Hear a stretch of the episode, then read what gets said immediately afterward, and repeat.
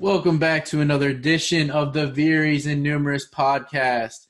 Special thanks to our sponsors who, uh, without them, we wouldn't be able to do this show every week for you guys.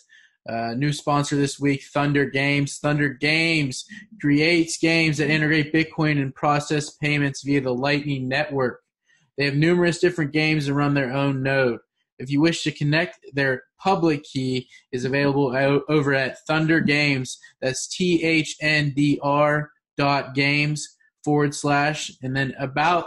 Uh, and then if you want to go over there and check out their uh, Telegram and Twitter, it's also available on there. You can uh, hop into the community. Thunder Games are making mobile games which enable players to win Bitcoin for free using the Lightning Network to send prizes. I love to see this as uh, somebody who's a proponent of the Lightning Network and watch it scale. So head over to Thunder Games, that's T H N D R period games, and download their app in the iOS or Google Play Store today.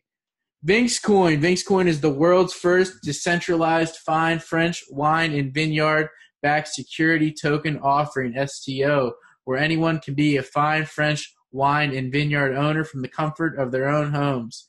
Uh, Vinxcoin remo- removes high costs to enter the fine French wine and vineyard ownership markets. Head over to vinxcoin.com to see what they're up to over there. Trios, Trios.io. What is Trios? Trios is an economy and an ecosystem. Trios is a direct reference to a decentralized money that will power a new economy. In the future, the term Trios will become synonymous with cryptocurrency and virtual financial assets, VFAs their payment method, methods, their ecosystem, and their general use as a utility uh, and a store of value. Visit trios.io. Charon Coins, you found the brick and mortar financial institution where you can safely trade dollars for Bitcoin, USD to BTC, over the counter OTC, and person to person. They facilitate transactions of all sizes, including high volume transactions. Their headquarters is located in Milwaukee, servicing the MKE areas of Lakefront, East Side, River West, and all of Waukesha County. More than being just an OTC location, they are here to educate you about Bitcoin, wallets, blockchain, cryptocurrency, security, and platforms. If you're in the Milwaukee area, you can also visit their Bitcoin ATM, where more locations will soon be coming. Visit Charon Coins, that's C H A R O C H A R O N coins.com. Bitcoin SOV, Bitcoin Store Value, is an emerging community driven project that has a decentralized team the world over. It is a proof of work mineable ERC20 and has a deflationary design with token burns to ensure your value is stored over time. Visit bsov.io. Lucho Poletti is a digital artist who did that masterpiece right there on the wall, the Andy Warhol, and self-described propagandist known for his iconic Bitcoin artworks. Lucho Poletti's number one goal is to spread the message that Bitcoin is better money. Check out Lucho's work; he has pages of it, uh, merchandise, all, all the works over at Lucho Poletti. That's L U C H O P O L E T T I dot com. Flashcoin. Flashcoin is a reinvention of Litecoin built to scale for worldwide commerce and fast enough to handle everyday transactions. The flexible and easy to integrate core code allows exchanges and wallets to add Flash to their platform within hours. With a settlement time of around five seconds and consensus within two minutes, anyone, anywhere can use Flash mobile wallet as easily as cash or credit card. Visit flashcoin.io. That's F L A S H coin.io and as always, remember nothing written or spoken on Briar.io should be interpreted as financial advice. Always do your own research. You are the captain of your own financial ship and control your own personal financial sovereignty. I appreciate everyone for watching and please enjoy or listening and please enjoy this episode. All right, back again here for episode number 14 of the Veeries and Numerous podcast with Philip Kennedy, financial advisor, forensic accountant, author, and host of Kennedy Financial, uh, the best financial podcast out there, the one that I watch when I'm not uh, doing my own thing, uh, working or on his, on his show. He's had me on quite a few times. and a good friend of mine. Welcome to the show, sir. Yeah, thanks for having me back, RL. Just to be clear, I'm a financial counselor. Financial counselor. We're able to get away. we're okay. able to get away with talking about these financial education topics. It's it's never advice, and you should never put money towards anything that you heard about on a podcast. I misspoke there. My fault. Financial counselor. No, it's not your fault. Yeah, I mean that's just something that we all need to be in the practice of, right? Because we you watch these shows and right. you see people people holding themselves out there. Absolutely. So I wanted to start off today with, uh, uh, since you're a man of many hats, as as the intro implies, I wanted to uh, ask you with this downturn whether your marginal your marginal uh, productivity has gone up, down, or remained equal during this uh, crisis. You know, I have such a cynical outlook on this, and the reason I do is because I'm a Bitcoiner right? I believe in sound money, free markets, and real economics. We don't have any of those. And this global pandemic, the mm. shutdown, has really kind of pulled back the curtain on that. So, for people like you and me who really understand the way things should be, it's kind of frustrating. You know, it's almost akin to like if we were in the game, middle of a game of Monopoly and someone just dumped a mountain of Monopoly money in the middle of the board and they were like, have at it, guys. Like, sure for the uninformed that might seem pretty cool but the reality is you just screwed up that entire game so i find myself these days being very apathetic you know why work hard? Why try to do the right thing? You know and that's why it's good that we have finally bitcoin. We can opt out of this whole evil system and slowly but surely i think people will gravitate towards that. You know why is it that these wise government overlords should be in charge of money? They've screwed it up so many times, and now here they are with their two trillion dollar stimulus bill, screwing it all up again. That that's more from a, a macro standpoint. On a personal level, it's mm-hmm. nice to spend time with the kiddos and be around the house doing projects and things like that, and having the ability to do a podcast at lunchtime with you. So that's pretty cool. But overall, I'm very concerned about the direction that this country will, now head as a result of finally realizing that the economy wasn't really as strong as everybody thought it was. I mean, have you seen the footage already coming out of some of the Rust Belt states of people in line in their cars heading to food pantries? I mean, that's not supposed to happen. Right. After shutting down the economy for 2 or 3 weeks. Yeah, it's, it's definitely crazy. it's definitely scary what's already taking place and then it's sort you know they i just i personally i've been saying this since the beginning i got a little bit of uh, uh, flack on your show i think when you when you had da vinci on i think he kind of thought i was not you know saying taking it seriously at all but i honestly think the outcome of the economic uh, decisions that are being made and just shutting down you know basically the economy all over the world is sort of uh, more dangerous to the overall situation than the virus. And that you know i'm not a physician either but um, just looking at it right now, I still think that I still feel that way. What do you think? What, what's your opinion? Do you think that we need to, everybody should be sheltering in place or uh, in, in the home or what? Yeah. So I saw this meme that came out and, you know, it's one of these diagrams of the two circles.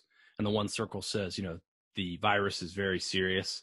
And the other is, I don't trust the government to right. handle that. And then in the middle, it says me. And that's really how I feel. I've been concerned about this since late January. I even went back to check my tweets just to make sure. When we saw that footage coming out of China, I realized they are not dumping mounds of dirt in front of tunnels because they've had 56 deaths or whatever. Right. And then you find out that their crematoriums are running 24 7 and they show footage outside hospitals like of a van just pulling away and some adult daughter you know sobbing so it was very clear that this was almost a methodical method to dispose of bodies that were dying in countless amounts. So I knew it was serious. On the other hand, you know, with my deeply held personal beliefs towards libertarianism and Austrian economics, I just feel like the government's incapable of handling almost anything. If we're have if we're to have a government at all, it's to protect us from force and fraud, and, and that's really it.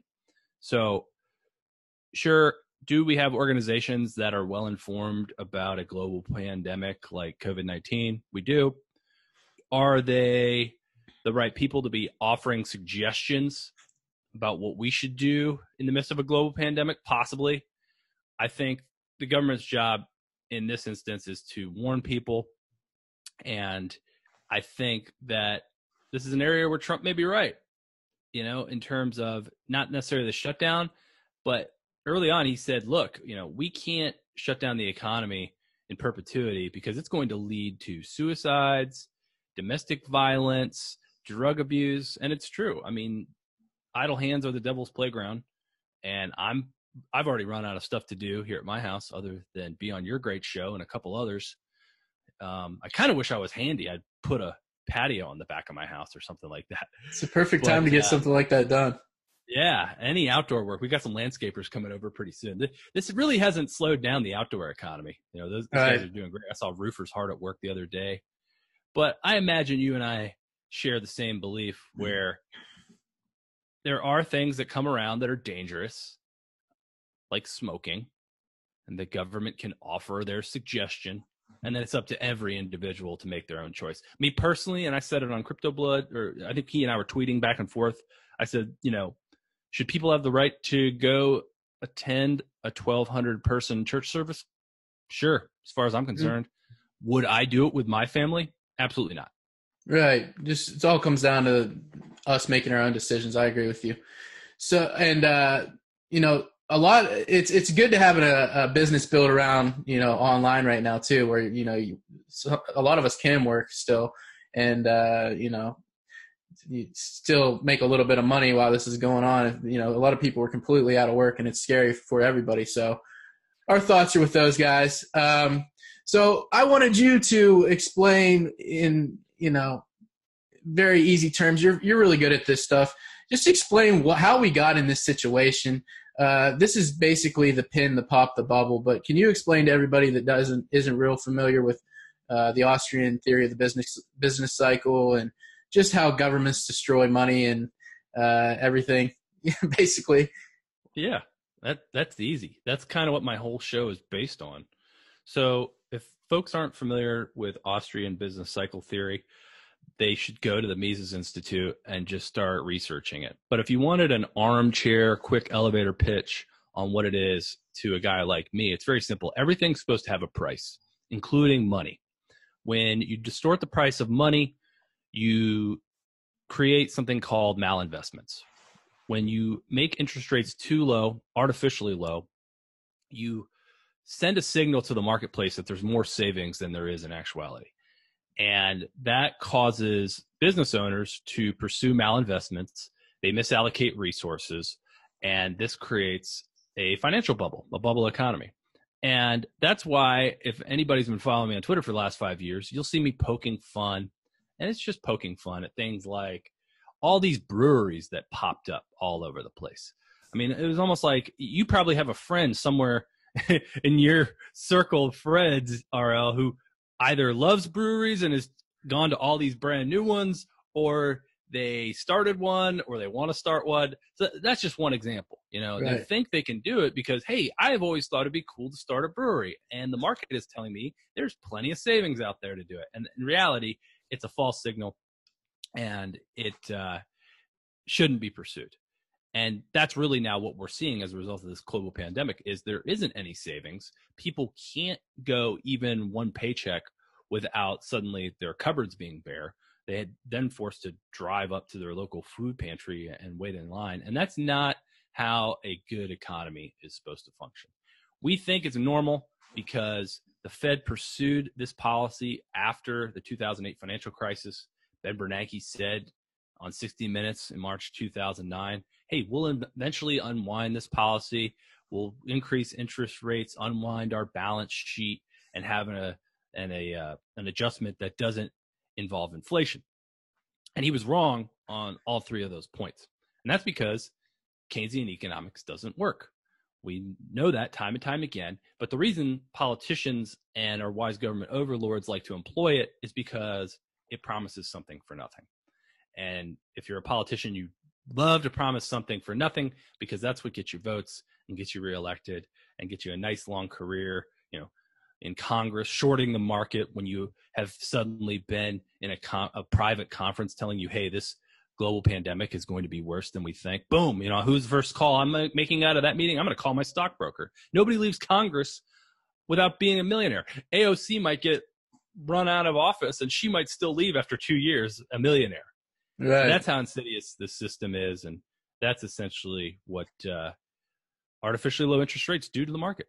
So, do you think that's a good explanation? Do you think that these guys that went to Harvard and Yale and these Ivy League uh, skull and bones guys, um, you know, are these are these accidental decisions, or is the theory that you know uh, the money that you know is printed or created, you know, these people lend it or get it to their friends first, and then uh, by the time it gets to uh, Joe store owner or whatever, the middle class uh, or the lower class, that it's been devalued. Do you think that's a um, you know an accident, or what? What's your thoughts? Well, isn't that Gresham's law, right? You know, bad money chases out good. On top of that, when you're the early recipient of bad money, you get to spend it first, thereby being rewarded with that current money's purchasing power only for lower classes to later experience the higher prices that resulted as as because of you spending this newly minted currency. So if you explain it to a child, and I have because I have two of them, you know, my eight year old saw my make gold money again mug the other day and he's like, you know, dad, what's that mean? He's kind of starting to really hit that age of reason and he's really inquisitive. That's cool. And I told him, I said, look, man, imagine you and I were playing a game like, I don't know, Operation. O- Operation is a game that has phony currency, right? And let's just say that you messed up, but, or I'm better yet, I'd like to put it on me so he really sees it. I messed up. The buzzer goes off, but I still give myself money anyway. He's like, well, that wouldn't be fair.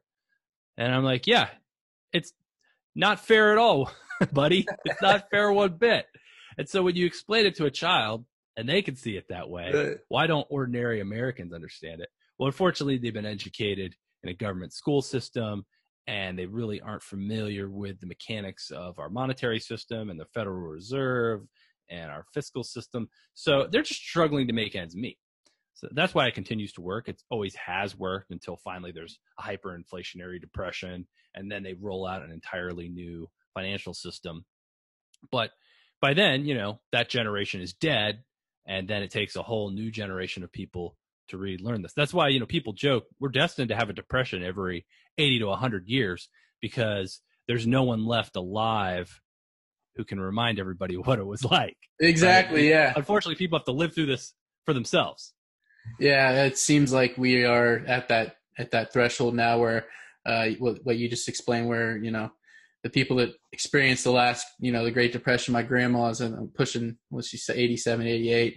And you know that generation, uh, we just we, Americans are so comfortable now. Even the even the lower class. I I was listening to a Tom Woods lecture. I don't remember how long ago it was, but he was giving a lecture and talking about how you know people today in colleges and stuff like the rage upon capitalism. But uh, you know today we live the low the lowest Americans live better than the you know the Habsburgs or whatever did back in the day. So they didn't even have refrigerators. It's like people have completely lost touch with reality in a lot of situations. So it's interesting to um, to just you know compare and contrast different eras.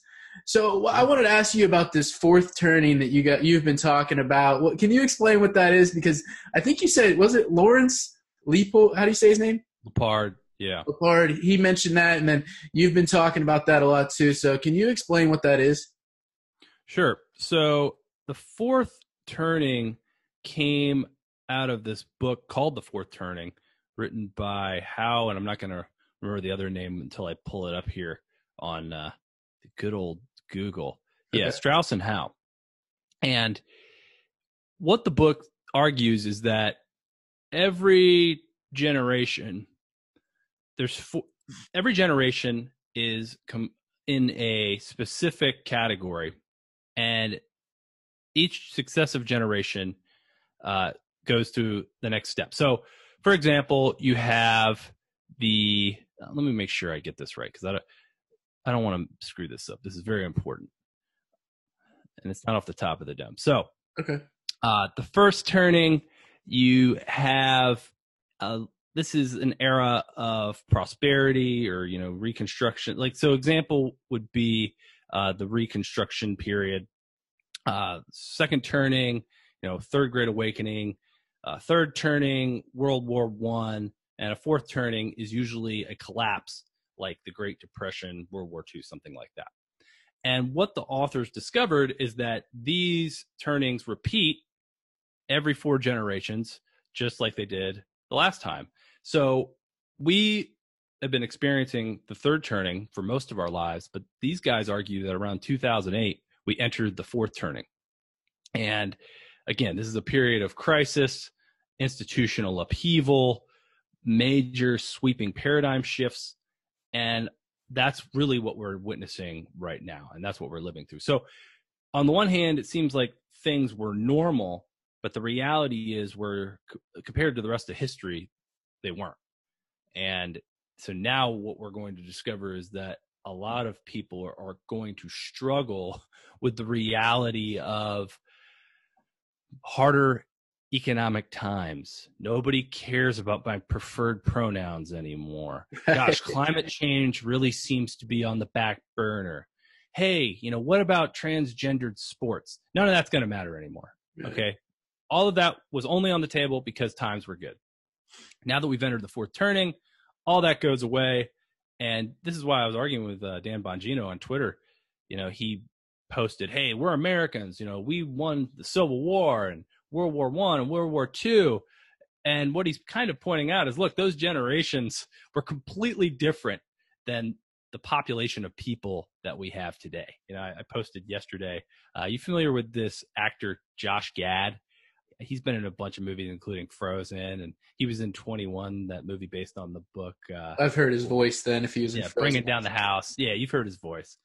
He uh, he took to Twitter early on, and his post was, you know, it's okay to cry. My reaction was, you know, what would R. Lee Ermey, the actor who played uh, the the boot camp instructor on Platoon, you know, what, what would he think of this this guy, Right. right? You know, It's so weak. never having so, never known any real hardship, but here he is. All he's got to do is quarantine. He's telling the world, you know, it's okay to cry. It's like, dude, you haven't had to do anything. All you got to do is sit there and eat. You've got millions of dollars from being in this profession that doesn't exist anywhere else on the planet. Like, kind of enjoy it, right? And Yeah. and it's just amazing how quickly people go soft. So, what I like to say, and I, you know, heard uh, Tim Kennedy say it first on Joe Rogan podcast, and I'm sure he got it somewhere else. Is hard times make strong men that make good times that make weak men that make hard times. So we are at the point in history, or at least our personal history, where weak men have made what will be hard times, which will make strong men.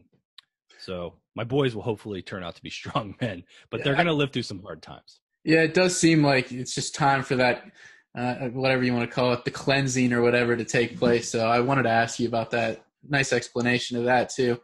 So let's head into the uh, what's going on with uh, you know we're we're talking about the economy. What do you what's best to be in right now? Do you think?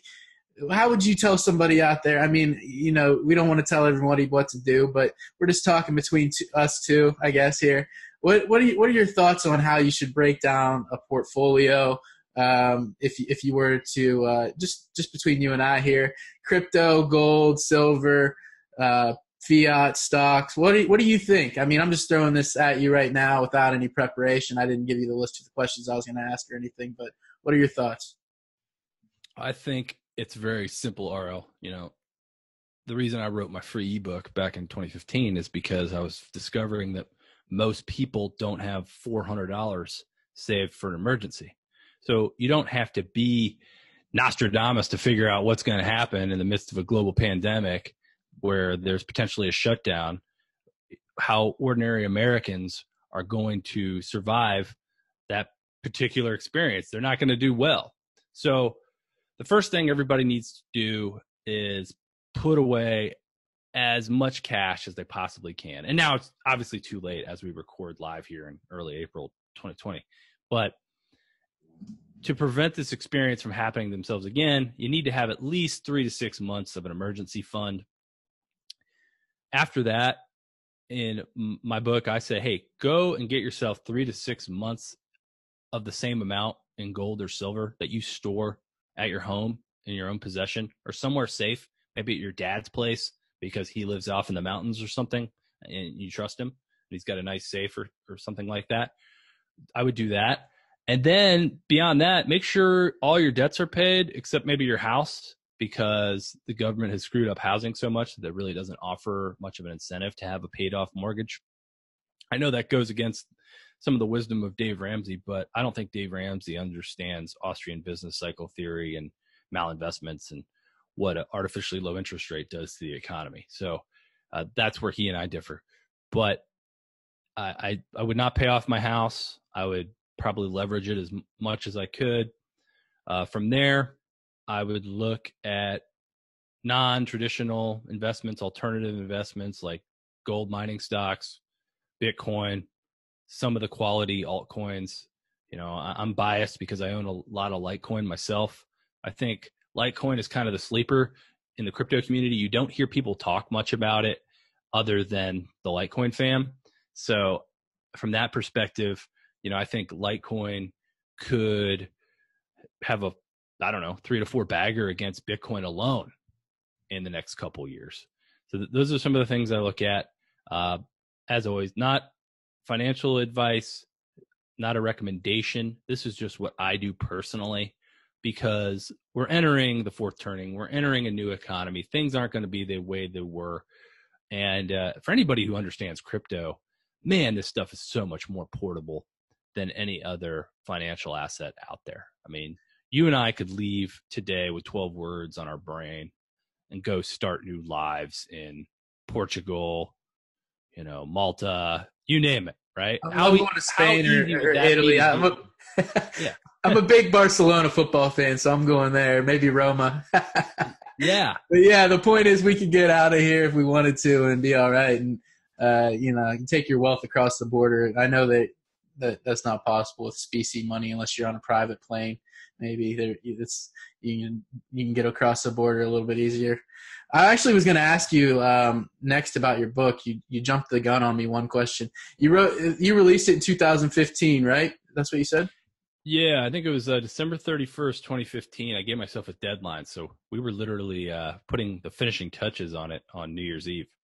What? Uh, tell everybody that hasn't read it. What? Give a quick synopsis about it. So this is kind of like my seven to 10 step plan of what ordinary middle class people can do to protect themselves from things like a global pandemic, a major recession, and economic depression, which I think we're heading into now, finally. You know, I was joking. A lot of us in this alternative finance community take a lot of heat, right? I imagine you've seen it before for, from friends and relatives and acquaintances you may have who are no coiners. Right. Where they're like, Oh, you're you're still you're still talking about that RL? Like that hasn't gone away yet. You know? And I heard it the other day. I, yeah. So you can sympathize with me a little bit in that being an ANCAP, I am of the belief that the dollar's days as the reserve currency are numbered. And whether it collapsed in 2016 or 2030, either way, that's kind of a blink of an eye in terms of world financial history. Right. So, although we all tend to have a normalcy bias as Americans and think, gosh, you know, this is the standard of living that we've grown accustomed to. You know, we are the we hold the world's reserve currency, and we're able to send those endless fiat currency units over to China, and then they ship us goods back that we get to buy cheap on Amazon. And that's the way it should be. and the reality is, no, throughout much of recorded history, that's not the way things have been. Yeah. You know, you need to have a sound money that people can believe in in the long run. You need to be a producer nation. You can't be a consumer nation in perpetuity. So I think we have a, a rude financial awakening coming up for us. And that's really what I tried to address with the book. You know, I tried to lay out all the examples in the ways that the Fed has screwed up.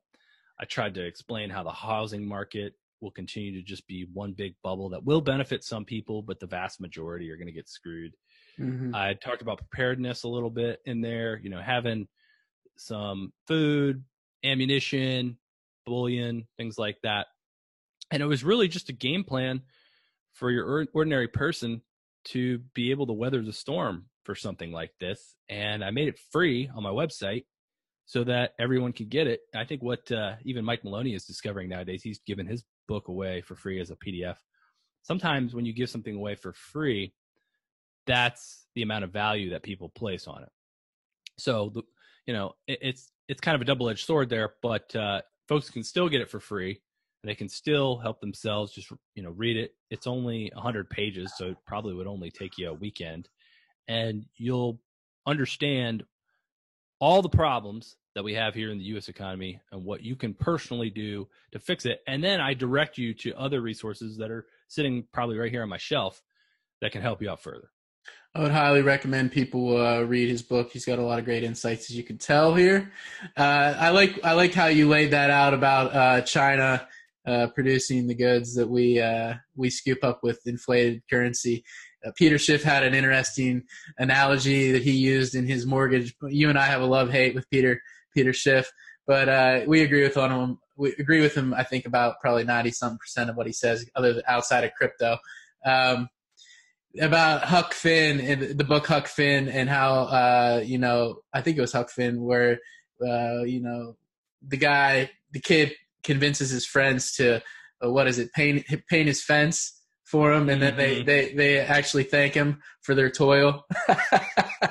And that's, that's sort of how you know the U.S. U.S. economy has been uh, shaped the last I don't know how many years. It's been a long time now. So yeah, it's funny to think about that and how we've kind of I don't I don't know if you want to say tricked because I, I know you know these politicians are still making out either way. But the people that are the governed are not. So it's a good way good way to put that. Um, what? So I think debt to debt to GDP is 125 percent now. So what do you sort of think? Of, you know, I, I like to make these uh, these guesses or whatever you want to call them, prognostications about what's going to happen like all the time in crypto. I, I, always put these arbitrary dates out like 2030.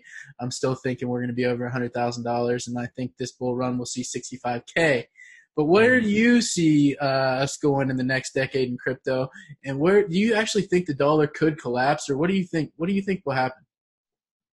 So, first, I have to kind of give my thesis on what I think crypto is, uh, specifically Bitcoin. Bitcoin is the freest market in the world, right? Guys like you and me and Caps, we wish we had a free market in stocks right? We wish we had a free market in education and healthcare. We're not going to get that. Government has completely taken over. The closest thing in products that where we have a free market is probably electronics, but even that, you know, there's probably all sorts of shenanigans that go on that we don't know about. In terms of a financial free market, crypto is the only place in the world that is totally free. Trades 24 7. There are no circuit breakers. The plunge protection team is not coming in to save guys like me and RL when we see a 20% drop. 50% three weeks ago. yeah. They're, they're not riding into the rescue. Right. And you know that, and I know that. But I think deep down, that's why we like it, right? We take the upside along with the downside, and we're fine with that. And we also realize that we're kind of a dinghy in the ocean right now in the midst of a Cat 5 financial storm. So we're going to get tossed around. And I think that's why Trace uses this term called battled scarred you know, those guys in the early days really were battle scarred. I mean, when you could buy Bitcoin for 30 and then watch it fall down to two bucks, I mean, what kind of strong hands did you have to have to wait for the next two years on this totally speculative thing that like didn't even have a billion dollars in market cap, right? a billion dollars used to be a pipe dream, right? Yeah. Yeah. But you and I, I think we're battle scarred a little bit. Not like the the real early guys, but the reality is we're still very early. And despite the fact that we're very early, if you hold Bitcoin, Litecoin, and some other quality alts with a significant market cap, anything over, say, $100 million, you are holding some of the soundest money in the world. Bitcoin is the soundest money in the world when you really break it down. You know, trustless, immutable, a decentralized ledger, censorship resistant, monetary sovereignty. There is nothing better right now on the planet. So I think because you and I are so battle scarred and we've been through so much since 2017, waiting for this market to come back, we thought it was happening last summer and man, we got crushed again by another tidal wave. We are the floor. We're the ones propping up this market. We're the ones right. who aren't going to sell for anything less than $65,000 because that's how much hell we've been through. So I think there is going to be a payoff down the road, whether it, just like my, you know, dollar uh, crisis prognostication, whether it comes in two years or five or 10 is immaterial. There is going to be a payoff. It's mathematically proven. It's just, it has to happen. Otherwise, crypto is going to go away and cease to exist. So it's kind of an either or. That's why people call it an asymmetric asset, right? Mm-hmm. I mean, you could own 1% that suddenly becomes worth more than your entire portfolio. And that's what a lot of guys have seen. You know, the, the 2027 or 2017 bubble, you know, some guys owned like 5% of their portfolio and next thing they had to rebalance because they were like, holy smokes, like my Bitcoin is worth more than the rest of my financial portfolio combined. So they, they, were, they were prudent. They were wise. They sold and bought, you know, some gold and silver and Tesla or whatever. Uh, they were smarter than I was. But yeah, I just think that this is what our generation wants. Uh, you know, I, I, made Gen X just by the skin of my teeth. My wife is a, a millennial. And I, I mean, you know it, man. Like, do your compatriots in the millennial generation really want to store a bunch of gold and silver? No, they want to. No, they don't. They're staring at this all day, man. Right. They're staring at a phone all day. They're on Cash App. They're on Coinbase. This is where the puck is going. And I just see it as honestly the biggest opportunity probably in 10, 20, 100 lifetimes. I mean, we're taking it for granted now because we're living through it. But I think someday, hundred, couple hundred years from now, people are going to be looking back and saying, wow, you know, your grandfather had the opportunity to buy Bitcoin when it was six thousand, seven thousand dollars. Wow. Right. Yeah, we'll be amazing. long gone probably, but it, in you know a hundred years it will be pretty pretty cool just to know that we're hopefully you know these videos exist somewhere. I don't know whether it'll be YouTube or whatever, but I, I you know in the the books. Uh, the books hopefully people pick those up and they're like wow these guys were so far ahead of the curve in this they they're really like the forefathers of, of blockchain and bitcoin and you know this whole ecosystem. I, I just think that's so cool that we, like you said, we're the hodlers of last resort. You know, um, a lot of people I've seen people in like the trading community, and you know some of them have products to sell, but whatever. Um, they are anti-hodling, or they don't even like the term, or whatever. You know, and it's like, well, like you said, we we are the ones without it. You know, the whole ecosystem. It's just your, it's just speculation. Uh, you know, at that point, it's just people, you know, trading, trading uh, back and forth. So yeah, it's interesting to think about where we'll be, uh, you know, 10 years, 20 years down the road. And so I wanted to ask you like one or two more things. Where do you think uh, Trump was like minus 700? Uh, I'm a bit, you know, I like to keep my eye on lines and stuff like that. And uh, he was minus 700, I think, at one point to win re-election before this crisis. And now he's, I don't, I didn't look at the odds before we got on here, but it was nearly even with uh, a few weeks ago at least. I haven't checked them out in a few weeks, but anyways, the odds changed drastically after after uh, the virus hit, and he's like minus one ten now, or almost even money to to be reelected. What do you think about his reelection? Do you think Trump will be reelected? So, just up front, you know, I'm politically agnostic as far as a podcaster goes, so I don't want your audience to get upset at anything that I happen to say. But bottom line, I think he's a shoe in mainly because Biden is such a train wreck. The guy is literally suffering from Alzheimer's disease. Right. And, you know, I uh, I disagree with a lot of his political positions, but frankly, I think it's sad to see some of his media appearances. And if he were my dad or my grandfather, I think I hope I would have the decency to pull him aside and be like, Dad, you know what? you're let, us get you out of here.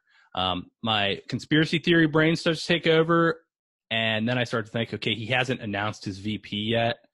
Maybe they're just trying to use his physical human form to get them across the finish line, and whoever his VP is will actually be the de facto president. But I don't think it matters. I think uh, Trump has an amazing ability to assign blame to others, and he can very easily pin his whole phony impeachment on the Democrats and say, hey, look, you know, we as Americans could have been focused on this global pandemic and getting prepared, but you were too busy. And, and because of who he is and the way he says things, I mean, just listen to the way those words rolled off my tongue, you know? I personally couldn't do that toward myself because I'm in the habit of taking responsibility. But but he sure does it. So he's going to do a fantastic job of winning people over and they're saying, "Yeah, you know what? It's somebody else's fault. It's China's fault. It's the Democrats' fault. It's anybody but Trump's fault." So I, I think he's a shoe in as far as reelection goes. I, I initially thought that maybe the deep state would pull the plug on his phony stock market. Right. But now the global pandemic did that for him. So people are going to say, oh, well, if it weren't for that once in a hundred year global pandemic, then we yeah. all would have been fine. But we had a weak economy beforehand. That's really what the virus has shown us. Uh, so I, I, think he's going to win re-election. In terms of you know who would I personally like to see, I'm slightly biased. Uh, the only politician I've ever had on my show was Ron Paul. He's too old and he's probably not interested, so I don't think he's going to get it. But uh, I'll take a moment to give my brother a shout out. He and uh, Cal, who played Satoshi in our Bitcoin music video, have a podcast called The Libertarian Crusaders. And they just interviewed Libertarian presidential candidate Jacob Hornberger, which I'd urge, urge everybody to go check out. Uh, probably the kindest, sincerest person, other than maybe Tulsi Gabbard, who's still left in the race. So, yeah, I'm with, check, we, are sorry, I didn't mean to cut you off there. We're both anarcho-capitalists, so uh, I personally, honestly, don't vote at all. But I was just curious what you thought about, you know, him getting reelected, and uh, if you are going to vote, Libertarian Party would probably be the way to go um, in in uh, in the elections. And uh, Ron Paul is definitely uh, one of uh, definitely my one of my heroes, and I think he's one of your heroes as well. I'm envious that you got him on the podcast. It's pretty cool. So, do you have any final thoughts uh, you want to you want to shoot out to uh, my audience or anybody out there about anything that's going on right now? Yeah, you know, I will say that I know that everyone in your audience loves crypto. They're diehard, but outside of our tiny little circle, these are dark days in the crypto community. I think a lot of people are struggling to get their name out there. They are probably discouraged because they lost their day job and now they're still trying to work their crypto podcast on the side. I'm not sure about this. I'm just kind of reading the tea leaves. And so the best thing you can do is, you know, go find other good channels, subscribe, hit the notification bell, give them a thumbs up, give nice little comments. Even if you know they're talking about Bitcoin Cash and you think that's a worthless project, you know, just say, "Hey, you know what? I appreciate what you're doing." L- little things like that. I think that really helps because we're kind of a very small community and we're in this together. And as far as the fear greed index goes in Bitcoin, I haven't checked it lately. I'm sure it's not great. I'm sure it's down to like, you know, under a 20 handle or something like that. So, you know, the sentiment in, the community overall isn't good, but a lot of people, you know, the names, they're still putting out great content, working hard through the, these dark ages of crypto. Um, you know, one of two of those people uh, first is uh, Naomi Brockwell. I'd like to send her a shout out. She puts out great content nearly every day. So I would urge folks to check out her channel. And then another guy is uh, John Kim. He's rolling out a new channel called, or a, a new episode, I guess, to his channel. It's going to be called The Masked Influencer. And he's going to tr- bring on an influencer once or twice a week and interview them. And the goal is for the audience to try to figure out who it is behind the mask or whatever. So, you know, fun, new, interesting ways to try to draw more attention to crypto. So uh, uh I think his first episode is tomorrow night, and uh, everybody should, should go check him out. So that, that's that's the idea. It's just kind of let's build one another up during these darn dark times, man. I, we all remember the halcyon days of you know twenty thousand dollar Bitcoin. Those were good. I think they'll be here sooner than uh, they'll be back sooner than most people think, but we'll we'll see here. I appreciate you coming on. Do you want to tell everyone? I know you told everyone where to get your book, but uh, you want to shout out your links real quick for Kennedy Finance and all that stuff? Yeah, go to philipkennedy.com, Philip with one L, kennedy.com. You can just give me your email address, get the book for free every once in a while. I don't ping you every day. I'm not like uh, some of these other guys. I just, for me, the enjoyment comes from you know making content not necessarily hitting up my email list trying to sell people something every day but uh, if they want to check me out on youtube i got good guests coming on almost every week for different roundtables on sound money uh, so you could find that on youtube philip kennedy financial just search that that should be the first thing that comes up and then go through some of those old episodes i'm proud of a few of them you know Saifedean debating michael Pento on bitcoin uh, trace mayer trying to educate Bill Murphy and Dave Collum on why Bitcoin is going to replace gold. I think, you know, it's stuff that holds up. And if you're not familiar with it and you're just coming into this scene because you know RL and you love Bitcoin, go back and look at some of the older stuff because this story has been playing out for quite a while. Definitely check out his show. He has some of the best guests. I, I really love watching your show. So if, so if you ever stop doing, I'm going to be pretty bored. That's how I spend at least 45 minutes of my leisure time, a few days, three or four days a week. So uh, I appreciate you coming on, Phil, Philip. And uh, it's April 7th, 2020. This is just for uh, future reference for people out there. Bitcoin price is, I didn't, it, before we got on here, it was 73.50. Litecoin around hovering around 44 $45. Ethereum around 170. And I've been looking at Chainlink and I'm not going to stop talking about it. It's up about 60 cents in the last two or three days now. It's up to 284, 283, and it's up over 17% for the last 24 hours before we got on this. So, uh, everybody, uh, thanks for listening, and uh, I hope you come back on again soon, Philip. Yeah, anytime, RL. Thanks for having me. All right, I'll say goodbye to you here in a moment.